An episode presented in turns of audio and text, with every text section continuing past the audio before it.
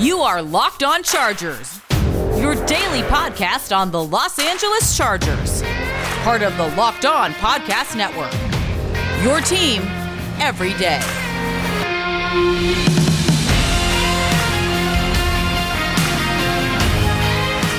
What is up, and welcome into the Locked On Chargers podcast. I'm your host, Daniel Wade, joined as always by my co-host, David Drogemeyer. And on today's show, we also have John Kegley in with us, one of the original members of the show, here to break down this Super Bowl coming up this weekend. Super excited about that. But first, we are three writers who got our start at San Diego Sports Domination, San Diego's top sports blog. We've been covering the Chargers now for over six seasons, doing our own Facebook Live show, Chargers Domination Live, which airs weekly during the season. And now this is our fourth season as the host of the Locked On Chargers podcast, bringing you your team every day. All right, guys, well, welcome in. A special thank you to everyone who is checking out the show for the first time, and another special thank you to all of our loyal fans for checking back in with us again.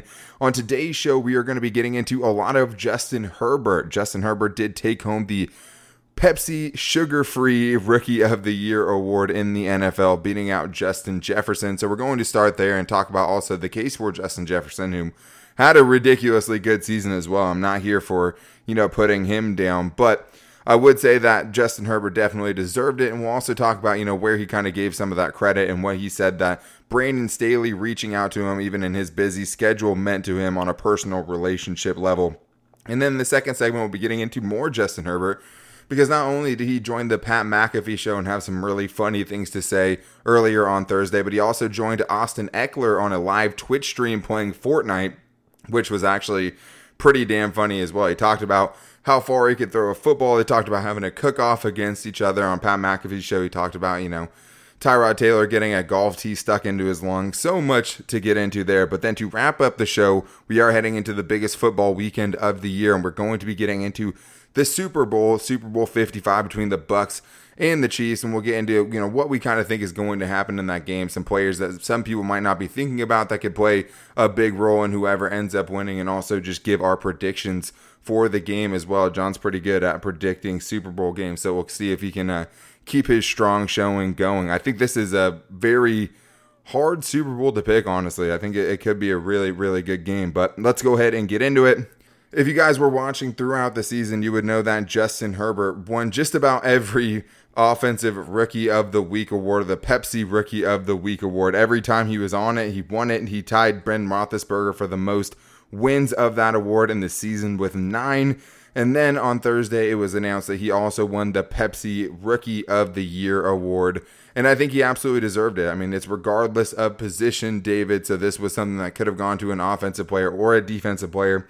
It ended up coming down to Justin Herbert versus Justin Jefferson. And it is funny because this is something that, you know, fans ended up being able to vote on and the Chargers without a fan base, you know, that's the stigma that's out there with them every single time they had a chance to vote this guy or even Isaac Rochell with the Walter Payton Man of the Year award. They got out there, they voted, they retweeted, and they got the job done. And Justin Herbert got something he absolutely deserved with the fan vote or not, being the best rookie in the NFL in 2020. Yeah, no question about it. I also think it's funny how, you know, a fan base with the Chargers who's not supposed to have the type of numbers goes out and votes for Justin Herbert every time he's eligible and not only does he win, but he wins in a landslide every single week. It's, it seems like it's like a 80 20, 95 5. I mean, even if Justin Jefferson has tremendous weeks, if it's going up against Justin Herbert, forget about it. I mean, the Charger fans came out in full force in support of Justin Herbert week after week after week. Not to say that Justin Herbert did not earn that support, because he did, obviously. We know that watching what he did on a week to week basis, how historic the numbers he put up were. Uh, and I mean, it's just a tremendous uh, rookie season for Justin Herbert. I mean, you can't take away anything from Justin Jefferson, but I mean, he broke almost every single conceivable record for a rookie quarterback. I mean, he earned this award, Daniel. I mean, it wasn't just, I mean, I know it was a fan vote award, but I think this is one of those rare situations where the fan award and the actual award are going to synchronize. Well, and the Chargers aren't known for winning popularity contests by any means, and I do think you're right, and I do think that Justin Jefferson, you know, had an incredible rookie season. I mean, 1,400 receiving yards, 88 receptions, seven touchdowns, most rookie receiving yards of all time. And that's great and all, but I mean, Justin Herbert has a few, you know, most ever by a rookie of all time. I mean, most touchdown passes, most total touchdowns, most completions.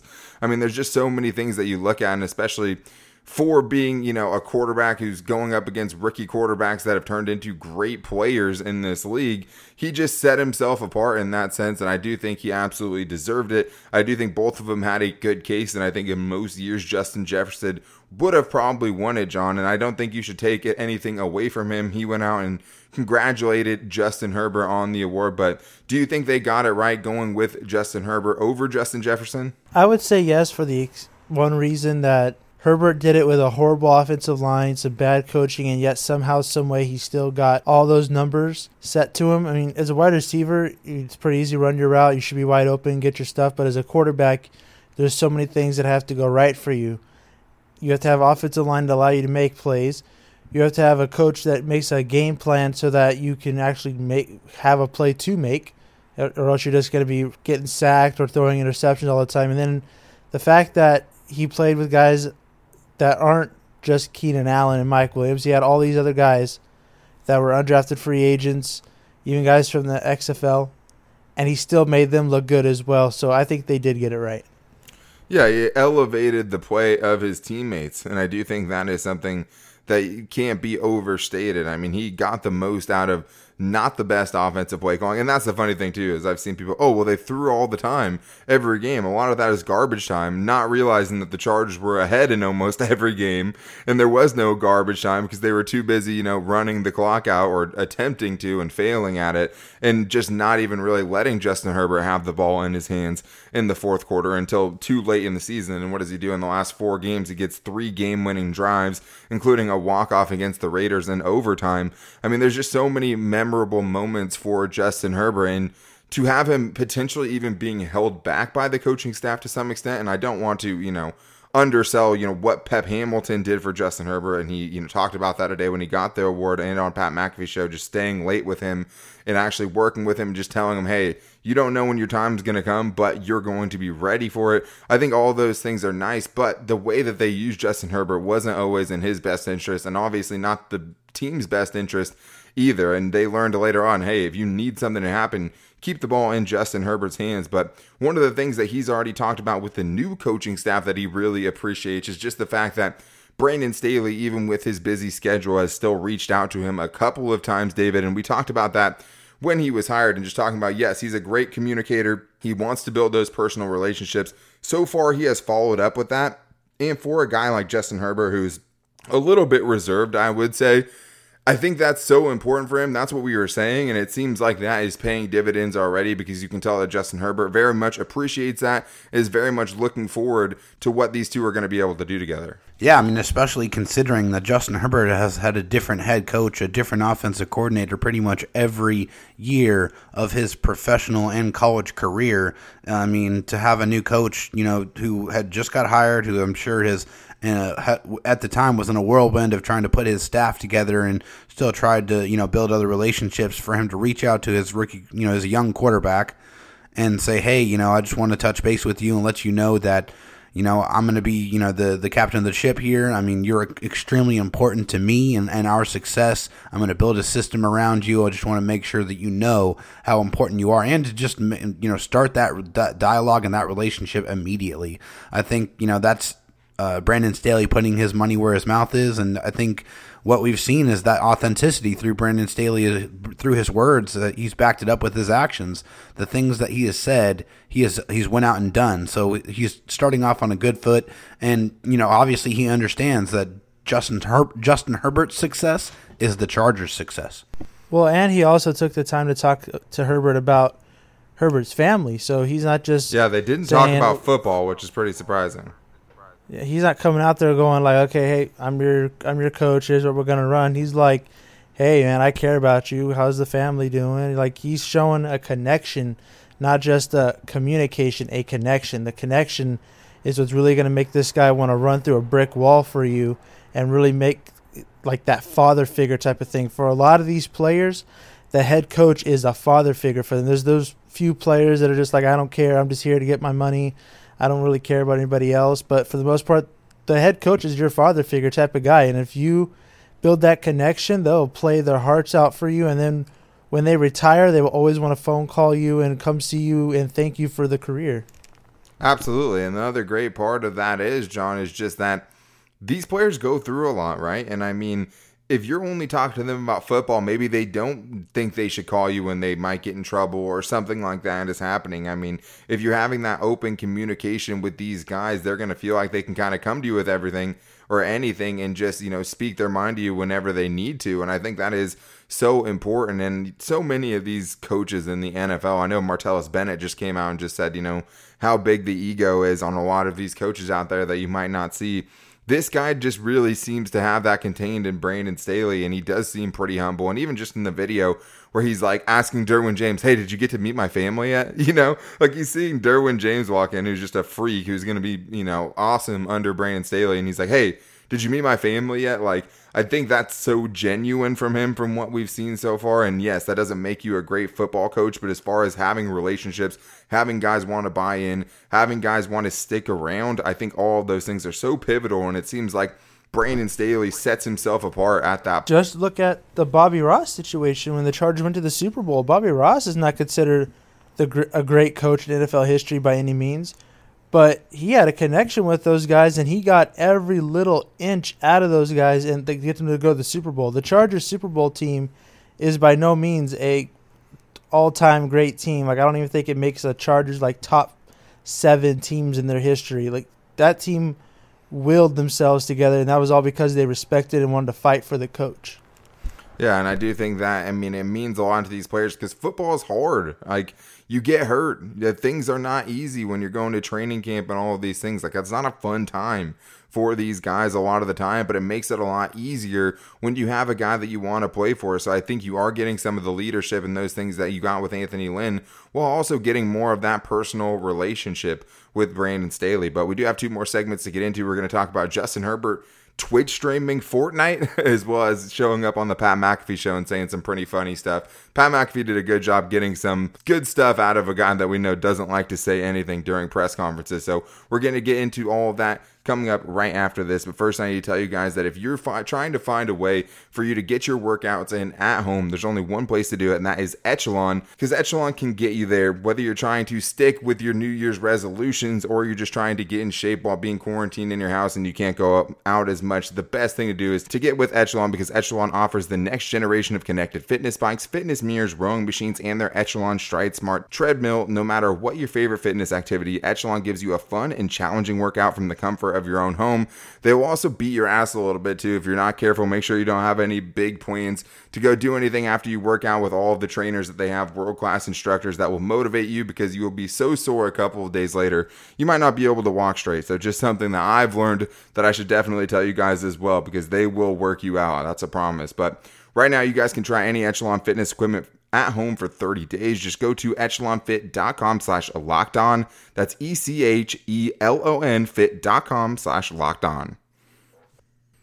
So there wasn't a ton of Chargers related stuff that was happening on Thursday, but it did seem like Justin Herbert was everywhere. I mean, he was on the Pat McAfee show. He also did a Twitch live stream with Austin Ekeler playing Fortnite, which is something I didn't think that I would see. And he didn't even have a skin on his character, so I'm guessing he's not playing Fortnite very much. But one of the things he did talk about when he was playing with Austin Ekeler, and Austin Ekeler was just absolutely destroying him. But Justin Herbert, to his credit, did get a W for the team on Fortnite, got the last kill for the win after Austin Ekeler already died. And he is much better than Stefon Diggs was. I feel pretty confident saying that. But one of the things that he talked about, John, is growing back the hair. And I know that's something that's super important to you. So I know that, you know, when I heard that, I was like, what is John Kegley going to think? How excited is John Kegley going to be that Justin Herbert is getting the flow back?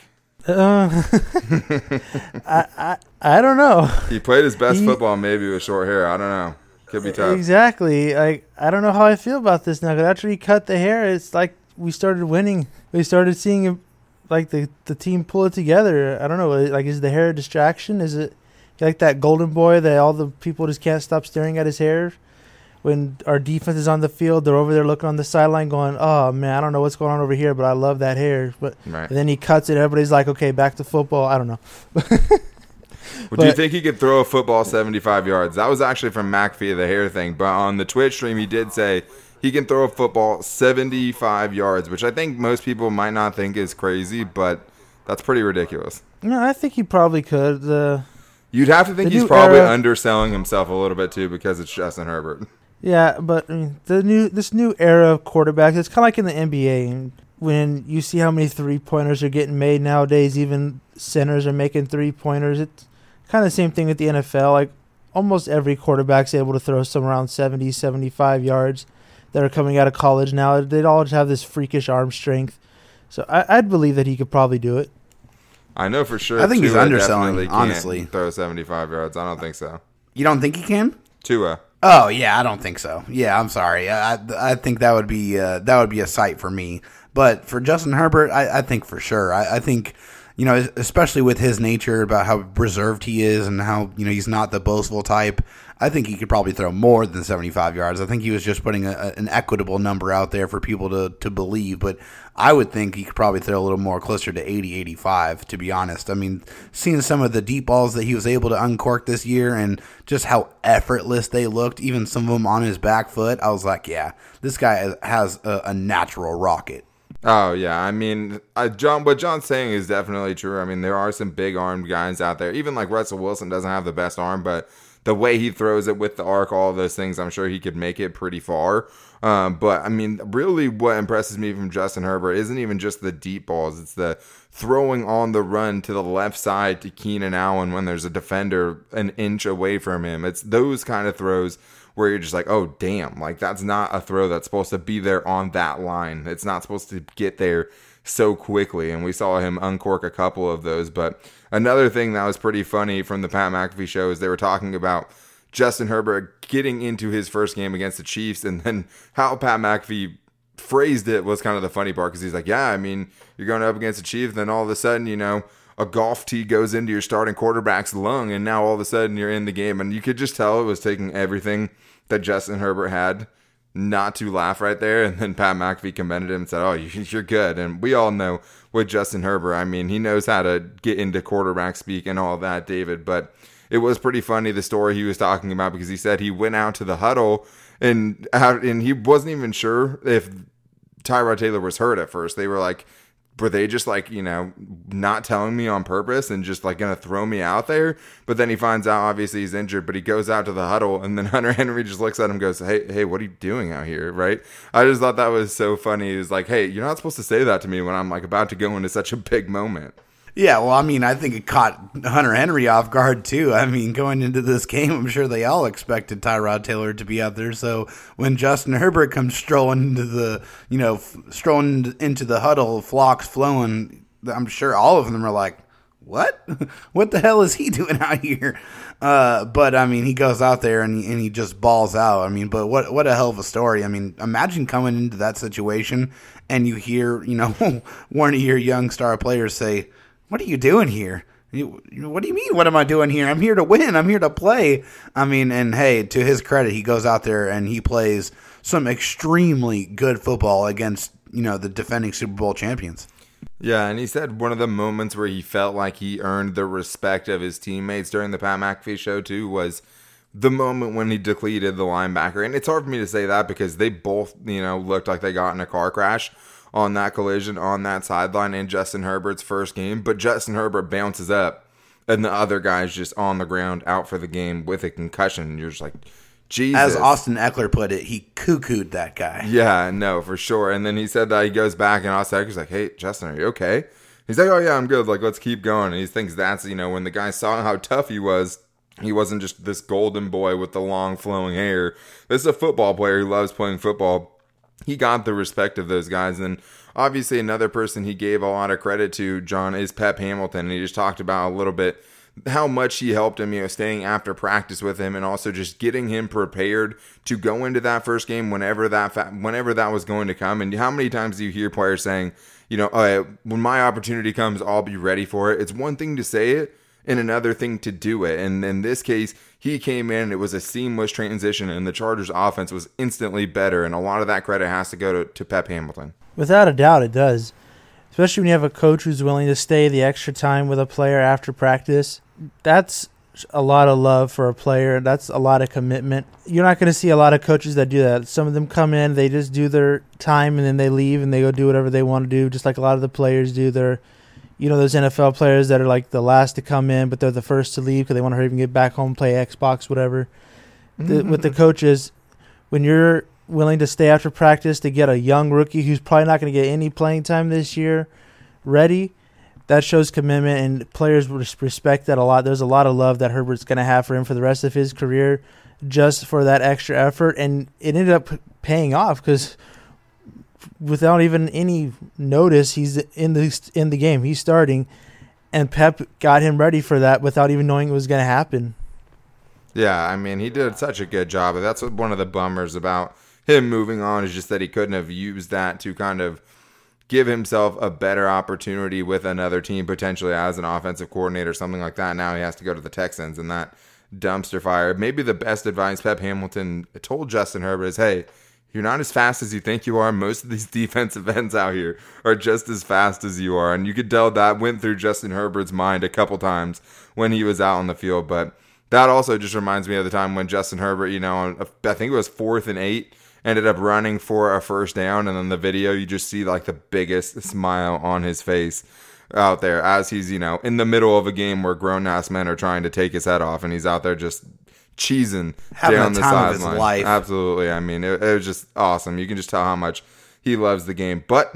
That's enough about Justin Herbert because the big dance is coming up. We have one more segment to get into, and we're going to be breaking down the Super Bowl, talking about some underrated players potentially in this game that could have a big impact, how we think the game's going to go, and much more coming up right after this. But first, I need to tell you guys that the official betting sponsor of the Locked On Chargers podcast is betonline.ag. There's only one more football weekend, guys. It's the Super Bowl. It's on Sunday, and betonline.ag has all of the best bets for the Super Bowl, including the best prop bets. So if you want to guess which coach is going to have their mask fall off first, if you want to guess what color the Gatorade is going to be, or what the opening coin toss is going to be, and if that team is going to receive or defer. I mean, basically anything you could want to bet on in this game, you'll be able to bet on with betonline.ag. And for me, I love the prop bets. I love going in there and just finding the craziest ones and the wackiest bets to put some money on. Maybe I'm done for doing that, but those are the ones that if it hits, that feeling is going to be so good. And especially in a game like this where I don't really want either team to win. It, the extra prop bets on the side are definitely going to give me a reason to be extra interested in this one. And there's only one place that has you covered and one place that we trust, and that's betonline.ag. Just go sign up today for a free account and use the promo code locked on, and you can get a 50% welcome bonus. That's free money to bet with at betonline.ag. Just don't forget to use the promo code locked on for that 50% welcome bonus. All right, guys, well, it's time to get into the Super Bowl 55 preview. We always talk about the Chargers, and there's not often times where we get to kind of stray off and talk about a couple of other teams. But in this case, in the Super Bowl are two teams the Chargers are very familiar with because the Chargers played both of these teams this season. And the crazy thing is, David, and the thing that hurts a little bit, Pat McAfee said, hey, you know, you beat the Chiefs, they win the Super Bowl, now you're the Super Bowl champions. I'm not going to go that far, but the crazy thing is is that the Chargers should have beat both these teams, and I'm not counting the game against the backups the last week against Kansas City, but even with Patrick Mahomes, even with Tom Brady and both of these teams at full strength relatively, the Chargers blew leads against both of these teams early on in the season, and I think that's kind of crazy to think about as they both match up in Tampa for Super Bowl 55. It's really frustrating, honestly. It- uh, in the last several years, I think no other team in the NFL has played the Chiefs as closely or as hard as the Chargers. I Probably the Raiders. Most of those games. I mean, yeah, maybe the Raiders, but a, a lot of those games, the, the Chargers are right there. They're right in it. Like, and the Chiefs are used to blowing people out. I mean, regularly. They've done that to many other teams, but it seems like the Chargers are always right there. And this was another year where the Chargers very well could have beaten them twice. And yeah, I don't I don't count the backup game either. I mean, that was, you know, they had nothing to play for. Of course they didn't have anybody in. But that first game, they had a lead and they let it slip again. They another, you know, the, those game time game management decisions came back to haunt them in that game. But yeah, and against the Bucks too. I mean, they were slinging it. The first quarter or the first half, they had a couple of long bomb touchdowns, and you're like, okay, I mean, this this is looking good. And then of course, you know, like most of the losses that the Chargers had, they just couldn't finish, and that was one of the things, one of the the themes throughout the year is getting a big lead, getting up on an opponent, but just not being able to put them away, and that's why these two teams are in the Super Bowl because they found a way to get that done, and the Chargers have not. Yeah, I mean, and the crazy thing about this season is that if the Chargers win those two games, Anthony Lynn still has his job. I mean, right? If you beat the Kansas City Chiefs twice, if you go nine and seven, you beat the Buccaneers as well. Anthony Lynn probably still has his job. He would have been 35 and 29 overall as the Chargers head coach. So those blow leads pretty much cost Anthony Lynn his job to some extent. Obviously, all the clock management and the bad things that happened to lose them those games also had a huge part to do with it. But John, obviously these are two teams that we're a little bit familiar with. They're two teams that we had to scout during the season to kind of preview the matchups against the Chargers. So when you're looking at this game, a lot of people are going to look to Patrick Mahomes versus Tom Brady, right? Tyreek Hill versus Mike Evans and Chris Godwin and Antonio Brown and Travis Kelce and all the big names. But is there a player that might be flying a little bit under the radar that you think could have a big impact on this one? Well, uh, for Tampa Bay, I would say that would have to be uh, Sean uh, Murphy Bunting, who has had an interception in every single playoff game this season. And there's got to be somebody to turn the tide with that Chiefs offense. And it, has got to be Sean Murphy Bunting. And for the Chiefs, I'd have to say it's got to be Mecole Hardman with Tampa Bay more than likely going to be trying to shut down Tyreek Hill and Travis Kelce, and good luck. Yeah. There's got to be that one guy that flies under the radar in that game plan that makes the plays to keep the offense going, and it's got to be Mecole Hardman with all that speed that he has. A simple wide receiver screen or reverse or even a deep throw could change the whole game.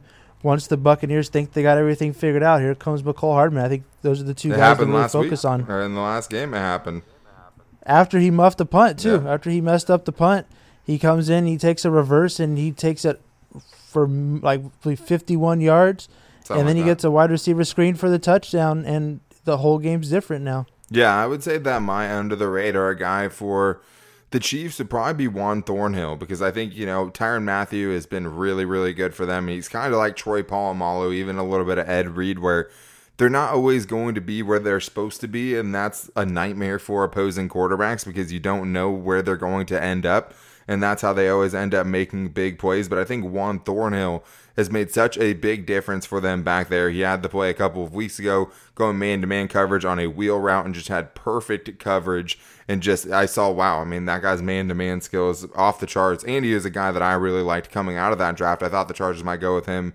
instead of Nasir Adderley, and I think that is paying off for them.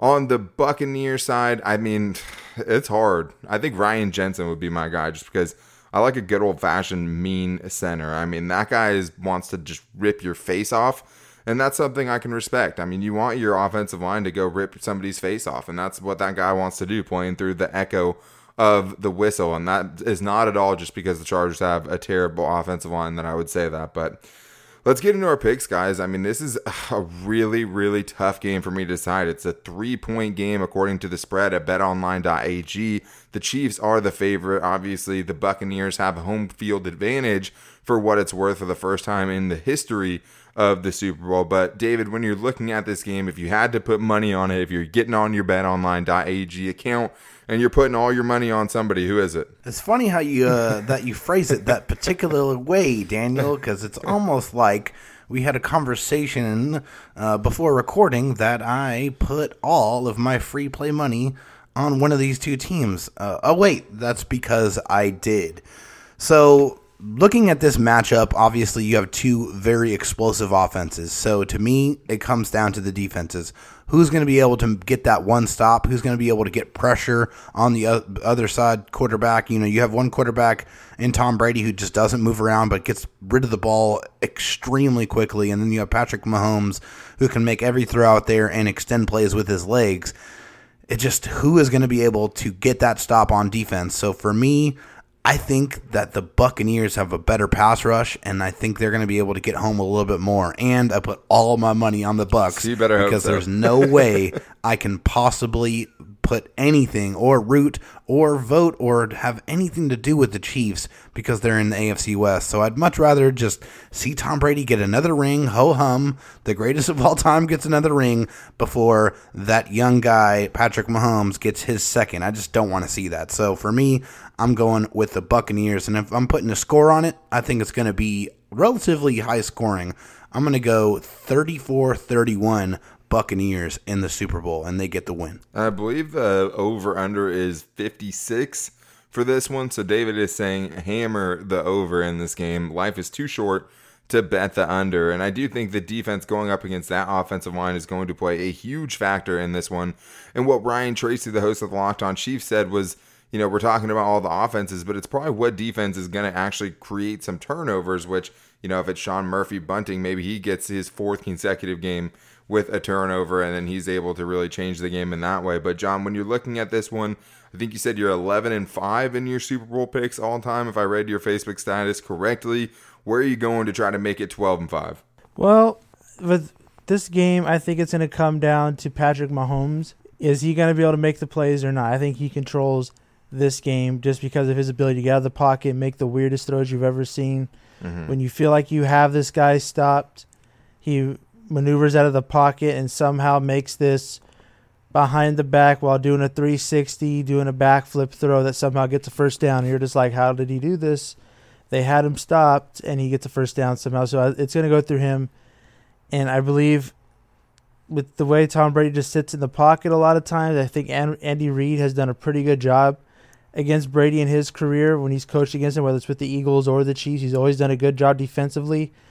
So I believe it's going to be the Chiefs that wins this game.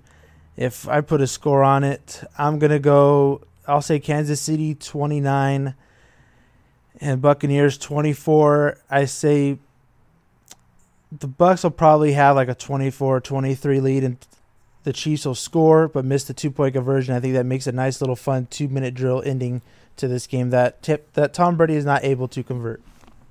When these two teams faced off, right, and it was the game where Tyreek Hill went for 269 receiving yards, almost all of that in the first half of that game. And you have to imagine they're going to have a little bit of a different plan because even in that game, they adjusted. They ended up coming back and making a three point game. I also think it's going to be close. I think in this one, the Buccaneers are going to have the lead late in the game. And I think for me, it's going to come down to how long can Kansas City keep living uh, you know, trying to just flip that switch at the end of games. I mean, that's what they did the entire postseason run last year. This year, they're going to not want to have to do that to win the game, coming back, you know, and scoring 10 points in the last five minutes of the game or whatever the case is.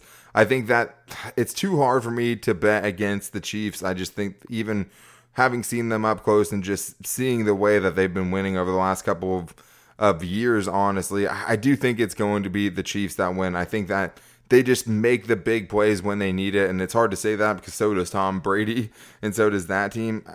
This one is so tough. I think if I was betting the spread, I would probably go with the Tampa Bay Buccaneers. If I'm betting the money line, I'm probably going with the Kansas City Chiefs. So I'm going to say that the final score of this game is Chiefs 33, Buccaneers 31. A weird scoring game in this Super Bowl. I do think the Chiefs end up pulling it out whether I like it or not. But that is going to wrap things up for today's show. Everyone, be safe this weekend. Hopefully, you guys can find a Super Bowl party that has a lot of great food. That's what I'm always looking for on Super Bowl Sunday. But we'll be back with you guys on Monday. Maybe get into you know some free agents potentially from these two Super Bowl teams that the Chargers could target, and maybe get into some other things as far as how the Chargers could potentially get up to that level that they're seeing these guys play at this weekend. But until then, make sure to go give us a follow on Twitter at Locked On LAC and to like the Facebook page Locked On Chargers, as well as following our new Instagram account, which is at Locked On Chargers as well. If you guys don't already, make sure to subscribe to the show. With this daily format, it's easy to miss a couple of shows here and there. If you subscribe, it's the fastest and easiest way to get the show, and you can find it wherever you get your podcast from. If you guys want to get your voicemails in about whatever the Chargers have going on or any questions for us, the number is 323 524 7924. We try to get every Chargers voicemail played on the show. But that's going to do it for us today and for this week, guys. We'll be back with you guys on Monday with the latest Chargers news and some great stuff to talk about. But until then, take it easy and go Bolts.